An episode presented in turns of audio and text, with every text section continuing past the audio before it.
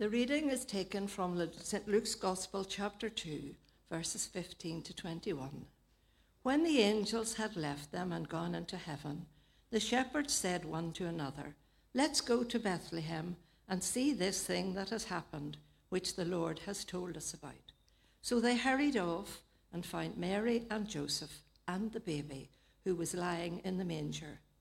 When they had seen him, they spread the word concerning what had been told them about this child.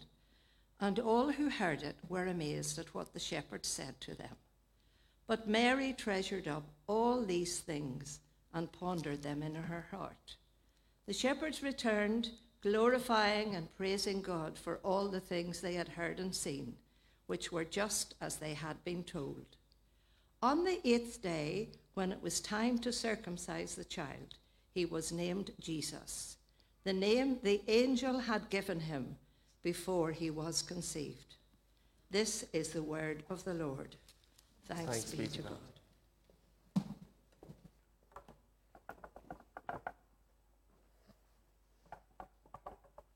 Let's pray. Heavenly Father, as we begin this new year, may we sit under your word, may we be filled by it and changed by it, and may we live out this year in a way which brings glory to your name. Amen. We're still in the season of Advent. Uh, well, just about. We're still in the season of Christmas and all that goes on, and it is the uh, seventh, eighth day of Christmas. Uh, we were trying to work out just before the service how many lords are leaping or pipers piping that means for us at the minute. But more importantly, perhaps you've realised that today is New Year's Day. Happy New Year to all of you. Thank you.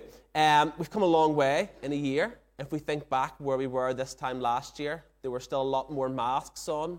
There was still uh, a lot more social distancing, and a lot has changed within this year of 2022. And I imagine lots will change for us in this year ahead as well. Personally, within our family, we have a, a house move coming up. We're still not sure where we're moving to, but we'll have a church move and a house move and the end of study and lots of big changes for us in 2023. I've been reflecting a little bit on my family uh, and, and some of New Year's resolutions I've made over the past number of years.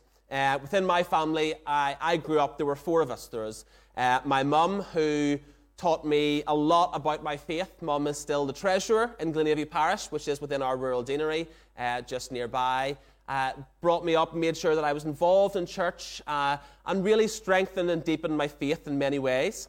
My dad is a labourer by trade, uh, always made sure that I knew hard work, that uh, working for my family and making sure I had enough to provide for them. Uh, I was taught that I, in the summers I went out and worked for dad. Dad put down tarmac. Uh, and, and um, or, or, bitumen or even laid astroturf pitches uh, later on in his career. And I was taught never stand and do nothing. When you're standing doing nothing, you'll be given a job, so you need to pick up a brush and find a job before I give you a job. Uh, you shouldn't be extra work for the people around you. Uh, and my older brother, Neil, I learned from him what many of us have learned from older siblings how to have thick skin. Um, for, for many years, Neil didn't refer to me by name. I was only Shorty. Shorty was the only name I was given because he was bigger than me. And then I turned 16. And finally, I overtook him. I'm the tallest in the household now, uh, and, and yet he doesn't respond to Shorty anymore. Over the summer, uh, brothers, siblings, as they do, know just how to cut right to your core sometimes. We were sitting having a barbecue in August one day, and uh, we were enjoying the weather and sitting in his back garden, and he looked at me and he went, Gareth, you're getting a wee belly like mine. it cut. So I, I thought, right, I'm going to be healthier. I'm going to start eating better. And slowly but surely, I started to, to, to lose that bit of weight. I exercised, I was running, I was eating better. And um, just about the end of November, I hit my target goal where I wanted to be and my, my target weight that, I, that I'd wanted to reach. And then, for some reason, two nights ago, in the evening, I decided to get on the scales. Scales should be banned between December 25th and January 1st. So I got on the scales, and there that number's right back up to where it was in the middle of August again. So I've set another New Year's resolution. As of today, I'm going to lose that weight back off again. I'm going to get down to where I am. I'm going to make that healthy decision. But you ask yourself a question of why we make our resolutions. Why is it we make New Year's resolutions? Is it for us or is it for other people? What is the priority behind the decisions that we make in our lives? When I'm deciding to lose weight, is it because I want to feel good in myself, to feel healthier in how I am, to look after my mental health? Or is it because I'm making that decisions for other people in my life? Jesus, today we're looking at the story of him and where he was eight days after his birth. The decisions that were made for him on his behalf in his naming and in his circumcision, and actually what it meant as a family to make those decisions. We're also thinking a little bit about some of those very first visitors who came to see him. In our passage, we see that the shepherds came to visit him and who they were and why they came to visit this man at this time. I want to go back just to that moment where the shepherds come to visit. I want to think a little bit about those shepherds, just briefly before we move on. Shepherds uh, were looking after the sheep in the fields. What we know of shepherds at the time was that it wasn't a job for the wealthy to go and do, it was a lowly job. But like many jobs, there was still a hierarchy structure within the world of shepherds. That for them, there were good jobs as a shepherd and dangerous jobs as, a shepherd. The dangerous jobs were those fields that were further and further away from the, the, the built up areas. Because the further you went away, the more chance there was of danger. The more chance there were of having wild animals coming to be predators and try and take that flock. Yet that's not who we hear about in these group of shepherds. These group of shepherds were looking after a group of sheep very close to the city, or very close to where Jesus was born. So, what we can assume from that is that these shepherds were actually pretty good shepherds. The best of the best worked their way up through the system, through the structure, to be known within their families as good shepherding families. They were looking after sheep that were very important because the sheep that were closer and closer were more and more expensive. When you came to make your offering to Christ, the more expensive an offering you could make meant that sheep was a purer sheep. There was less chance of it being mixed with anything sinful. And actually, these sheep were the best of the best, looked after by shepherds who were the best of the best. Then, before them, a heavenly host of angels appear and say, Go and find the newborn king. And they were not told a little piece of information which I want to think about. Did anyone stay, or did all the shepherds go? Did all of the shepherds decide, let's abandon this flock and go and see this king? Or did poor Joe stay behind to look after them? You know, imagine the conversation well, I'm not staying, well, I'm not going, I'm definitely going. But for this moment, for this fleeting one night visit, these shepherds were giving up potentially their whole career, their family's reputation, for all they had worked so hard to achieve. They were willing to give it up for the moment of meeting Jesus as the newborn king in a stable. They were willing to consider what was important for them in that moment, what was the most important thing for them in their lives. In the same way that fishermen lay down their nets to go and follow Jesus later in life, we see here shepherds laying down their.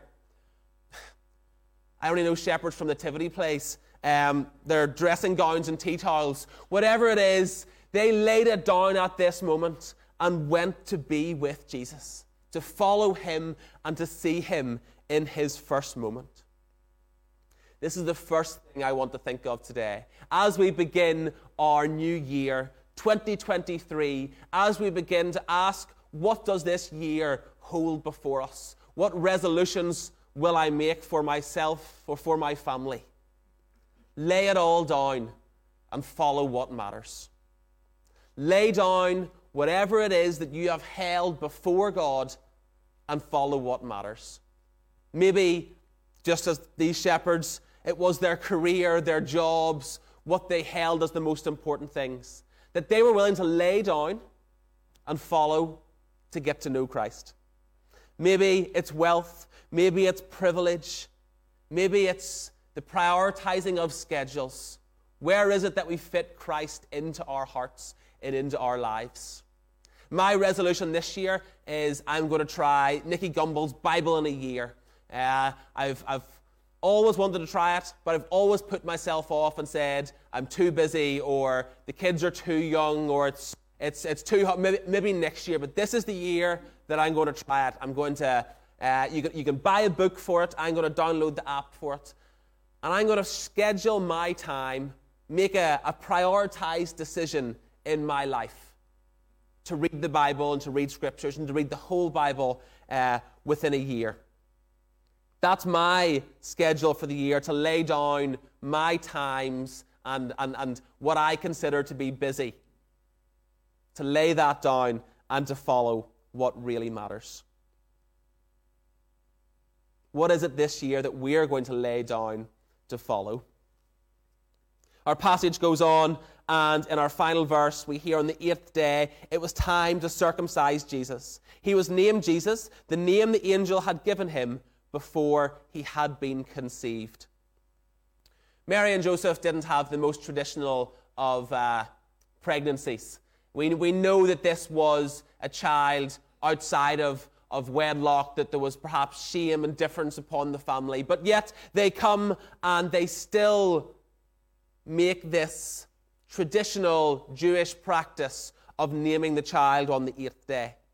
That, that Jesus was brought and he was circumcised. Actually, in this, uh, there, there, there, were lots of practices that Mary and Joseph would have had to have followed uh, to, to consider normal naming rites. There was lots of different things that oh, go back to Exodus. Back when we think of Exodus and the birth of Moses and the death of the firstborn sons, even to the day that when Jesus was born, when your firstborn son uh, when, when your firstborn uh, was a boy, you were required to go and pay a redemption of the firstborn tax. That you went to the priests and you paid five shekels within the first month of your child being born as an offering in remembrance of the sacrifices of the firstborn at that first Passover service, at that first time of Passover when children were taken from their homes and that the the chosen families were protected.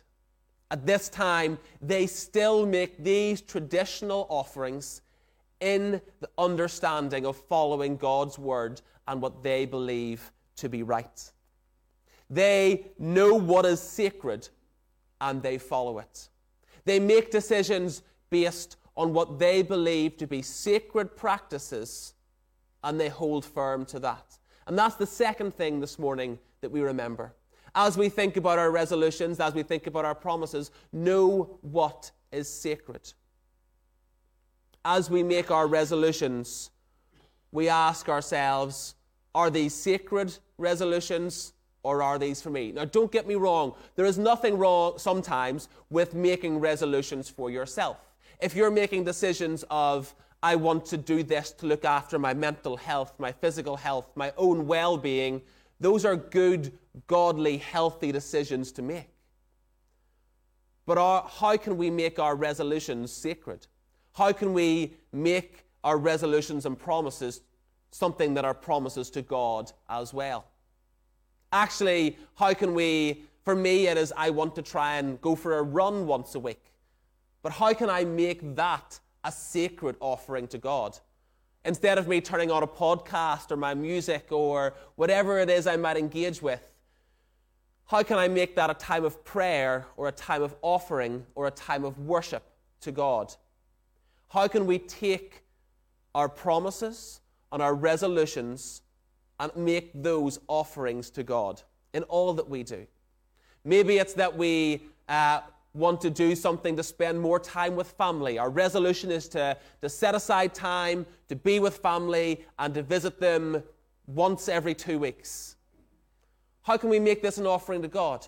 How can we pray to God every week for our family and then visit them every two weeks? Can our resolution be, I want to visit my family, but also when I'm there, I want to look for opportunities to share my faith and to talk about God and to talk about my church and to invite them to church. If your resolution is to eat more healthily, how can we then make that sacred to God? How can we look at what we're buying and making sure we're buying fair trade and things that honor God and respect uh, our, feather, our, our fellow brothers and sisters in Christ? How can we worship God in all of our resolutions? The last thing Mary and Joseph had to do, one of the last things, uh, if, if you had a son, if a woman gave birth to a boy, she was required 40 days of being set aside to, for cleanliness, cleanliness reasons. To make herself clean again, she was required to separate herself from society for 40 days. If she gave birth to a daughter, that separation was for 80 days. This passage goes on a little bit uh, in, in, into verse 21 and onwards. If you're following along in Luke chapter 2 or have your Bibles, you can see this. Uh, and in verse 24, let me read to you. Mary and Joseph went to offer a sacrifice in keeping with what is said in the law of the Lord a pair of doves or two young pigeons. And they went to make this offering, and the offering that they make is for two young pigeons. This is uh, for the sin that came into the world and to purify a woman after childbirth again the tradition was that you came and you brought this offering. Uh, the purification of childbirth. Levitical law is a bit heavy for January 1st, but if you'd like to know more about the laws of Leviticus, please come and talk to me and we'll have that conversation. But they came and the sacrifice was to make, the suggested sacrifice was a lamb and a pigeon, or a dove and a pigeon. Or if you couldn't afford it, you could make a sacrifice of two pigeons. And a sacrifice of two pigeons was called the offering of the poor. The offering of the poor was to cleanse the woman, to make her clean again. And if you could only afford to offer two pigeons, that was what you could get away with. This offering of the poor, this lowly offering, was the family that Jesus was born into. Mary and Joseph didn't have lots of money, they came and they offered all that they could, which was two pigeons. But for God, that was enough. So that's the final thing this morning. Offer what you can. We're not called to make grand gestures of the most expensive things that are outside of our reach. Instead, we're called to offer what we can. Sarah and I were married four years before we were part of a program called uh, the Christians Against Poverty Money, Money Course, the CAP Money Course. Uh, and CAP are coming to share with us in a few weeks, and we'll hear a little bit about what they do to support people uh, struggling with money in the Lisburn area. But CAP is a, well, it's a, it's a global program, but started here in the UK. And we went on this CAP money course, and we learned we knew how to manage finances, we knew how to look after our money, but coming away from this course, it seems silly to say, but I genuinely felt like a better Christian for doing so. I learned how to manage my money in a way which glorified God. That yes, I had more money for myself at the end of every month, but also we were able to increase our giving. We were able to increase what we were able to offer to other people because we were able to know we can offer what we can. We're not called to make the big grand gestures all the time. If they're beyond us, what we're called to offer is what we can. This is a new year ahead of us.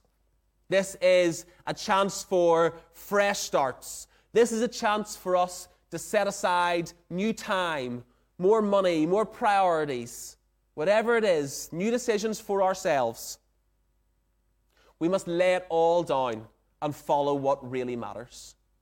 To follow Christ this year. To make that decision every day of the week. We must know what is sacred. To have all of our decisions be sacred decisions. And finally, we must offer what we can. Offer all of our strength, whatever it is, we might feel that it's not enough, but to Christ, it's everything. Let's pray. Heavenly Father, may we offer all that we can to you. We thank you for the gift of your Son this Christmas time. We thank you for all that he gave to us. That as the shepherds who met him for the very first time looked after those sacrificial lambs, we thank you that your Son was the ultimate sacrifice for us. The greatest gift, the greatest promise that our sins are forgiven and that we may be close to you. So, Father, may we make all our decisions to come close to you, to know you more, and to trust in your name this year and forevermore. Amen.